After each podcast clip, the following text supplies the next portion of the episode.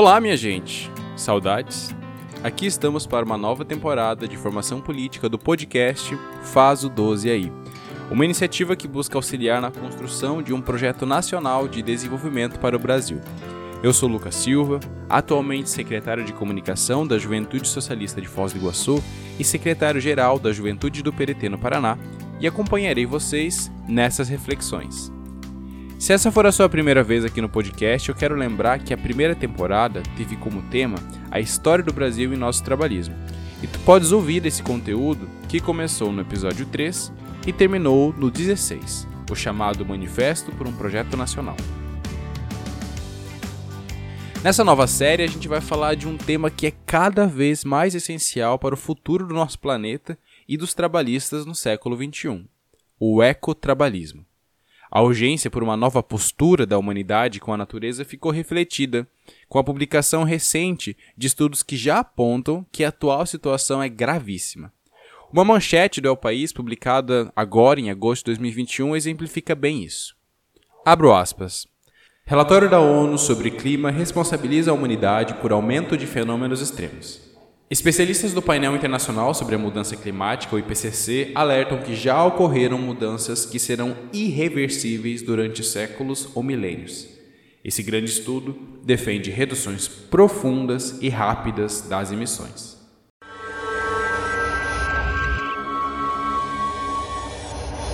E como o trabalhismo deve se colocar nessa discussão?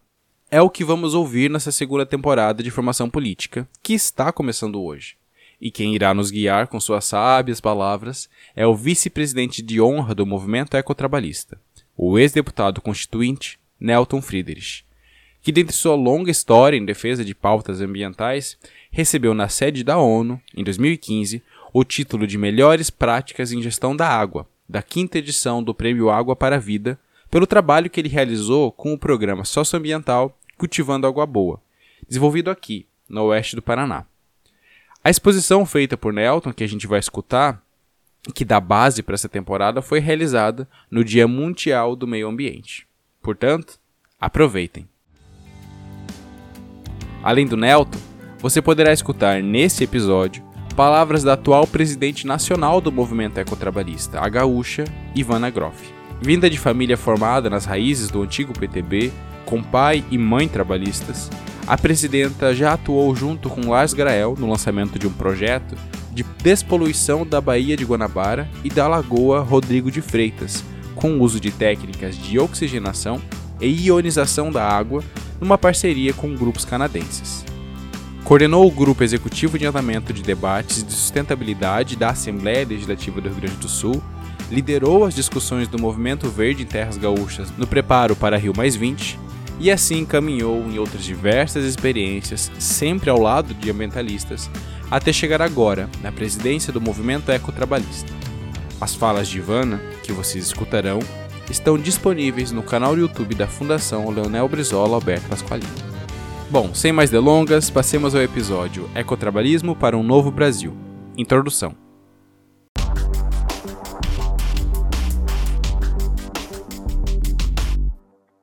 Bom, primeiro, de novo, um cumprimento, mas um abraço também muito fraterno, em especial numa data como esta, que, afinal de contas, já tem muitos anos, né, são algumas décadas do Dia Internacional do Meio Ambiente, que exatamente foi criado com esse objetivo de que pudéssemos instigar governos, a sociedade, empresas, eh, instituições, enfim, para que tivéssemos uma atenção muito maior com a questão da natureza, da sustentabilidade. E, felizmente, nós não vamos ter na caminhada é, a oportunidade de, por exemplo, situar esse fato interessantíssimo que se deu, que o Brasil sediou aquilo que é chamada por muitos como a mãe das conferências mundiais, que foi a Rio 92, exatamente no governo Leonel Brizola. Então, antes de, ao final, voltar a este assunto, eu vou também pedir, porque até conversando com a organização, o próprio Lucas, de que a gente primeiro colocássemos muito mais a contextualização da, da crise que vivemos, para que a gente possa, é, em percebendo a profundidade e a eh, situação multifacética desta crise, é, ter muito presente de que a gente não, não está tratando de uma questão verde, de uma questão ambiental somente. Essa é uma faceta é, desse conjunto de crises que nós estamos vivendo. É, e processo formativo tem a riqueza de que a gente é, precisa dar continuidade, até porque somos todos aprendizes, né? Dizem que até em época de crise, muito mais. Permanentemente nós somos aprendizes. Só a soberba e a autossuficiência acha que já sabe tudo nós somos permanentemente em processos de aprendizagem. Por isso que a gente, é, creio, é, no dia de hoje está fazendo o quê? Não é uma aula política ou é ambiental. É um processo de aprendizagem. No sentido mais bonito da palavra aprendizagem, né? Que aprender tem um significado muito forte, né?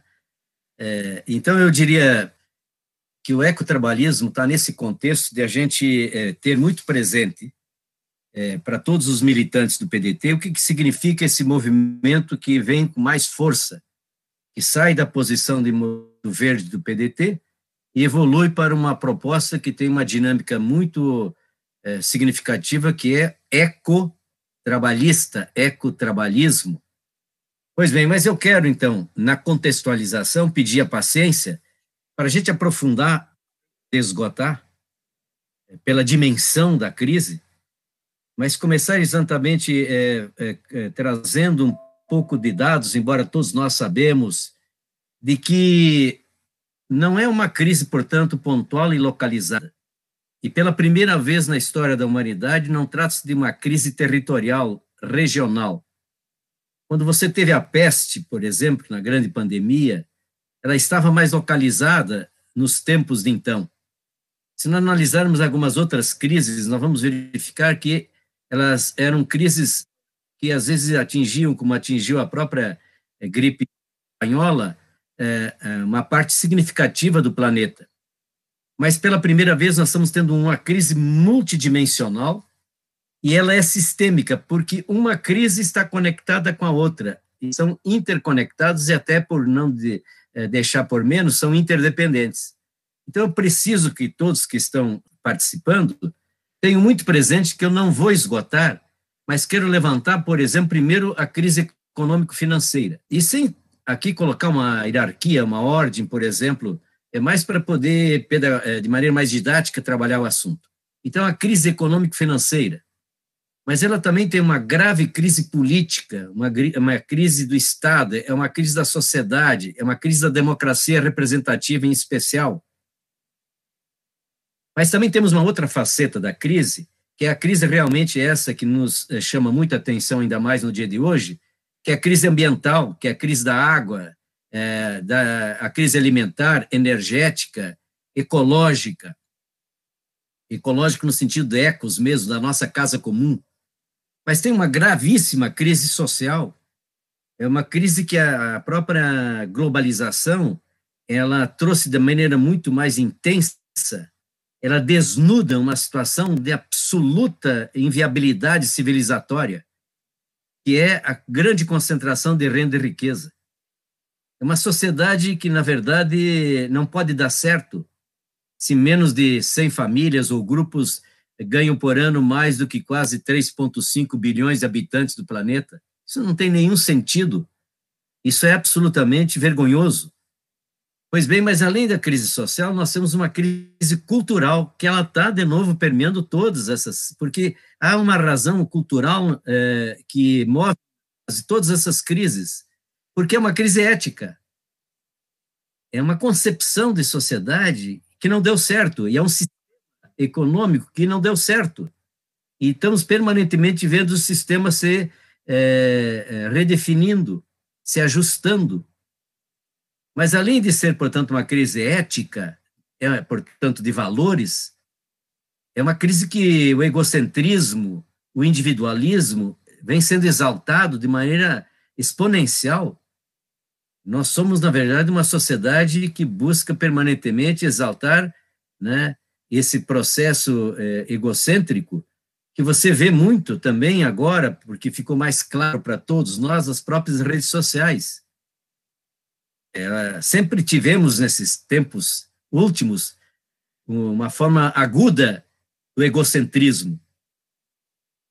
Nas redes sociais você vê que as pessoas, muitas pessoas têm o prazer de diariamente tirar uma fotografia delas mesmas para mostrar uma mudança do penteado ou um novo jeito de olhar, ou que está agora comendo e fazendo um jantar, e que nesse jantar tem tais riquezas e tais bebidas. Então, eu não estou dizendo que isso não precisa e não deva ter, mas acontece que muitos estão absolutamente absorvidos por esse tipo de exaltação. Ao mesmo tempo, nós estamos, portanto, com uma crise de conceitos. É, nós, é, é, hoje, por exemplo, somando o que eu acabo de falar, temos de maneira muito visível a postura de cada um por si, Deus por todos. Essa expressão tão popular, ela está muito manifesta. E além desses outros tantos conceitos, que nós poderíamos dizer, por exemplo, de como é que nós temos uma teoria política e uma teoria econômica exaltada, por exemplo, nessa posição de que eu socializo os prejuízos né? e acaba, acaba é, é, grupalmente é, se apossando dos lucros, das vantagens. Então, a Vale do Rio Doce é o exemplo talvez mais clássico, que é, é privatizada a rede, é, aliás, a Vale, que era, é, era, era uma grande empresa estatal, que praticamente tinha um dos maiores domínios dos mares em termos de transporte de cargas, pela quantidade de navios e a inteligência que trabalhava, mas ao mesmo tempo da exploração de minério dentro do Brasil, e que foi graças a é, a criação da Vale por Getúlio que nós tivemos a sustentação para poder ter a, a, a siderúrgica nacional e daí toda a questão da industrialização, especialmente, por exemplo, até a Fábrica Nacional de Motores, e de repente a Vale se transformou no quê? Para eles, por exemplo, no fundo, no fundo, Brumadinho, essas últimas duas tragédias, você vai verificar que não tem muito a, a ver, por exemplo, eles continuam normalmente fazendo a sua vida, apresentando lucros.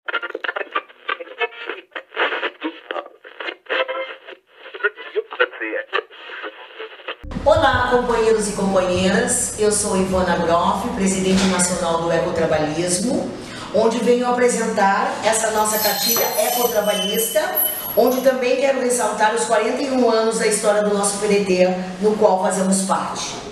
Venho de uma família extremamente convicta, trabalhista, onde sou filha de Danilo e Ione Groff, família onde são fundadores dessa família pedetista.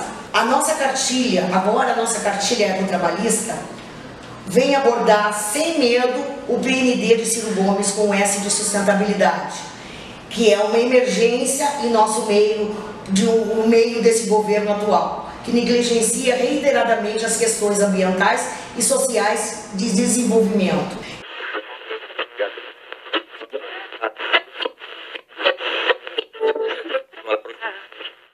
Então vamos lá, mas também é uma crise pedagógica.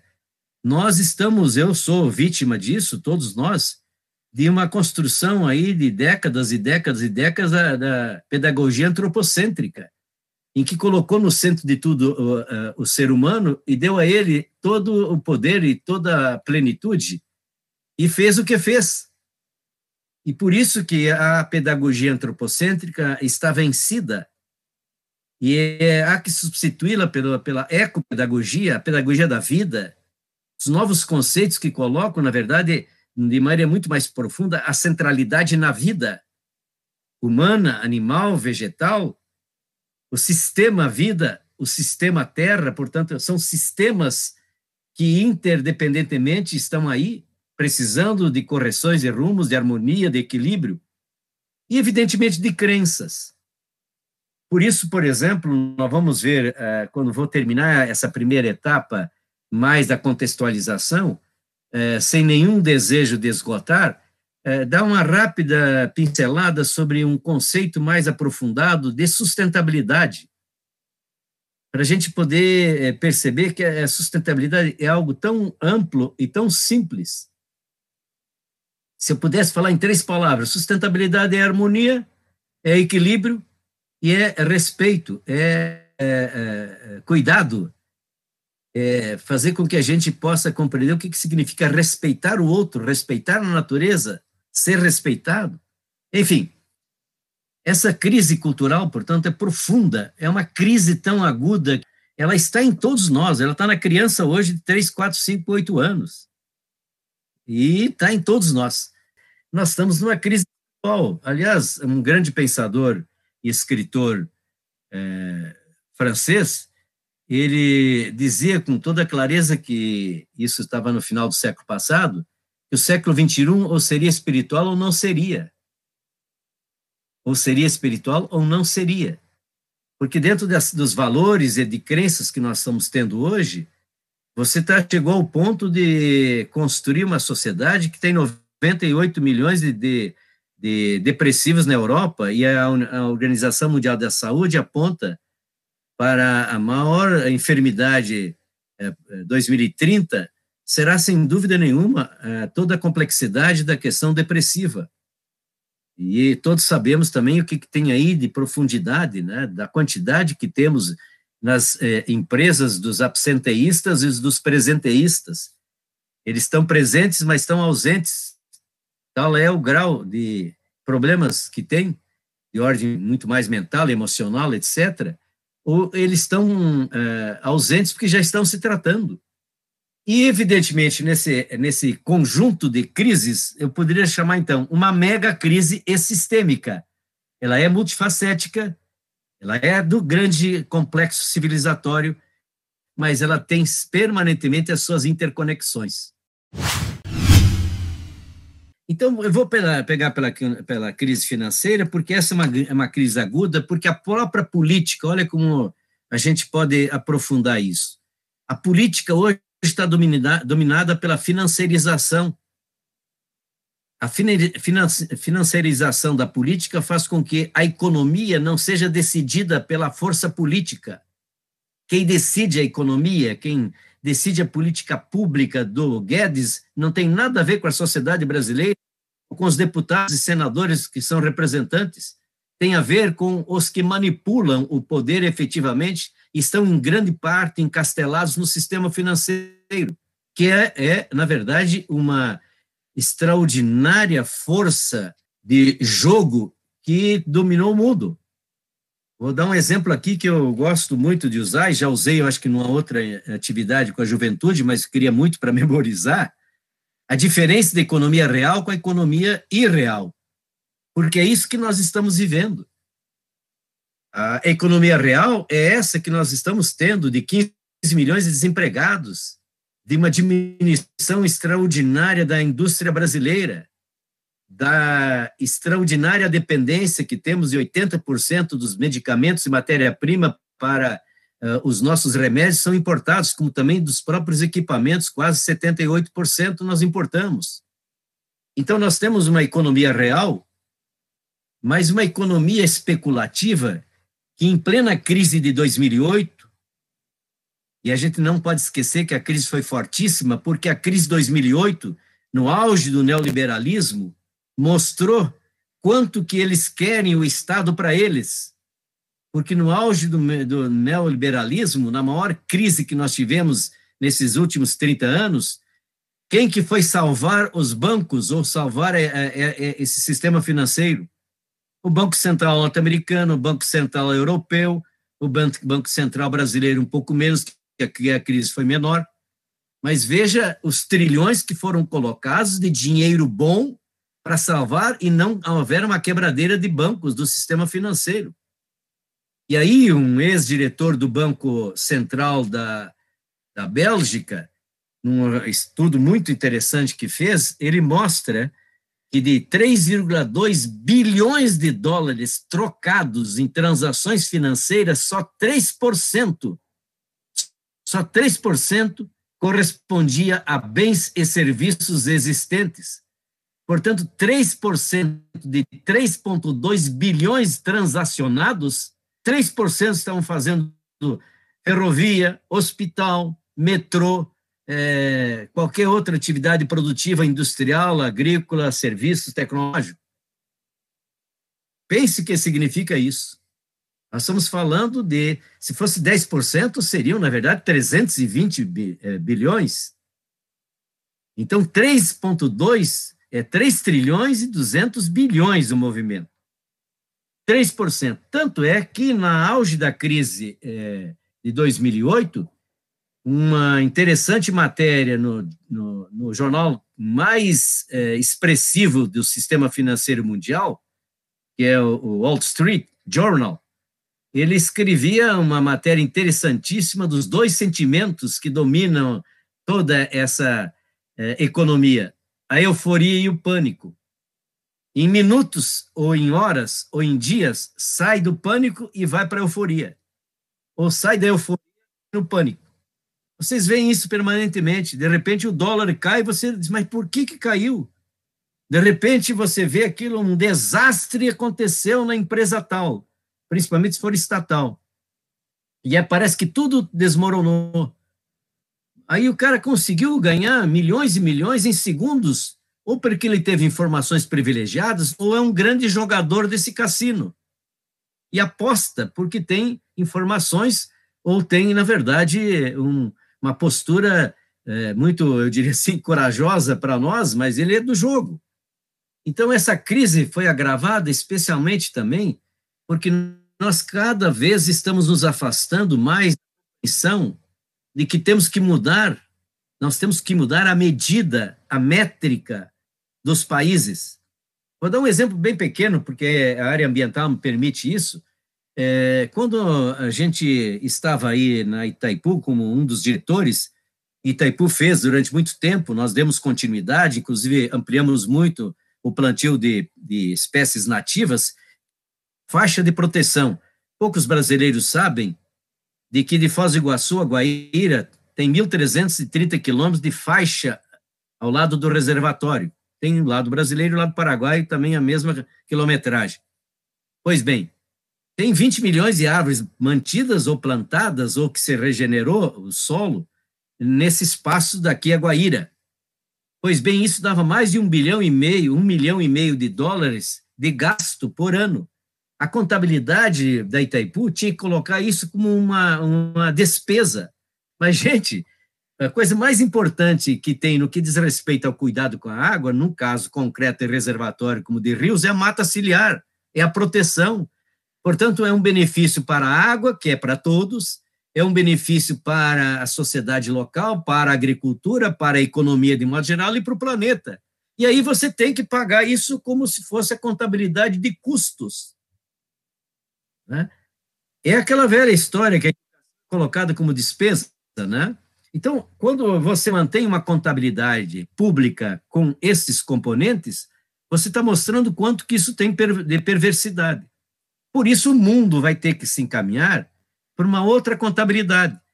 Vocês mais jovens, e eu até gostaria que muitos de vocês dedicassem cada vez mais a investir numa nova é, formulação contábil isso vai implicar em um novo direito administrativo, isso vai implicar, portanto, em contas públicas é, muito diferentes, não só nos municípios, mas principalmente nos países. É por isso que a contabilidade, é, é, que hoje é referencial, é produto interno bruto. O produto interno bruto. Em outras palavras, é, a gente pode é, talvez entender que o, o tsunami no Japão aumentou o PIB japonês porque teve que fazer tanto investimento e mexeu tanto com reconstrução, etc., que melhorou a economia. Não lá no local do desastre ou na, no entorno. Se você tiver bastante acidente de trânsito, repito, você já conhece essa minha expressão, em Curitiba ou Foz do Iguaçu, bastante acidente de trânsito vai aumentar o PIB do município de, de Foz ou de, de, de, Curitiba, porque vai aumentar a quantidade de peças trocadas nas oficinas os, os tempos e, os, e, as horas de reforma, ao mesmo tempo vai ter, é, evidentemente, horas hospitalares, muitas ataduras, muitos medicamentos, e vai ter é, enterros, porque alguns morreram. Então, somando tudo isso, aumenta o PIB.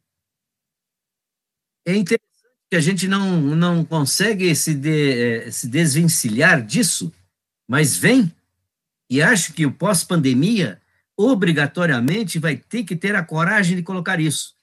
A propósito, eu quero chamar a atenção que teve uma liderança política é, europeia que, a questão de uns oito anos atrás, disse: a casa está pegando fogo e nós estamos olhando para o outro lado. Quer dizer, eu estou com a casa pegando fogo aqui, mas eu estou olhando para lá, como se não, não fosse comigo. É isso que está acontecendo na grande crise planetária, especialmente na crise ambiental.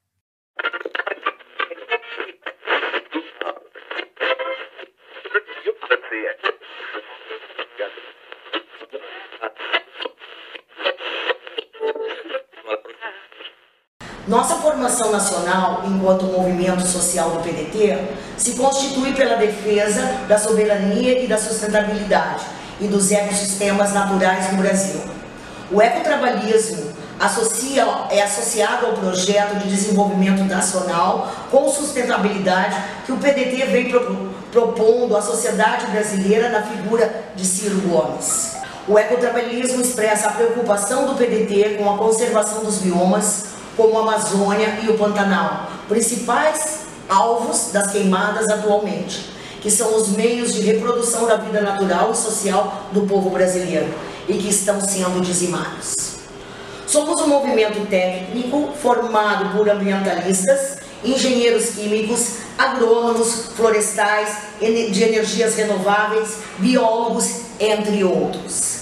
Somos um movimento que propõe a fortalecer os compromissos ecológicos com os povos e ecossistemas, preservando a pluralidade, a etnicidade, o multiculturismo e os povos afrodescendentes e indígenas, com a soberania e a sustentabilidade.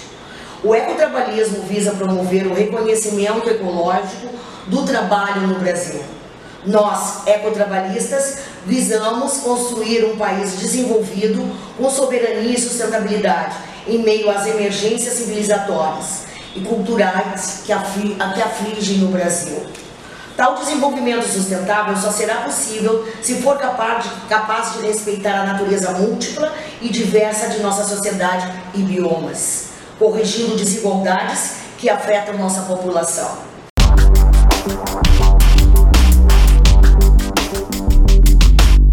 Você acabou de ouvir o podcast Faz o 12 aí uma iniciativa que busca discutir a construção de um projeto nacional de desenvolvimento para o Brasil. Siga o Faz o 12 aí em sua plataforma preferida de podcasts e fique atento aos novos episódios no Spotify, Google Podcast, Pocket Casts, Breaker Social Podcast e Anchor. Eu sou Lucas Silva e faço a edição e produção deste conteúdo. Antes de encerrarmos, quero lembrar que essa temporada também está baseada em textos da recém-lançada cartilha Ecotrabalhista e muitos dos líderes que vocês irão ouvir nos episódios seguintes têm textos lá publicados. Caso você se interesse em ler a cartilha, entre em contato comigo pelas redes sociais. No Instagram e Twitter, arroba Silva. No Facebook é só procurar Lucas Silva. E no TikTok, Lucas Felipe 1.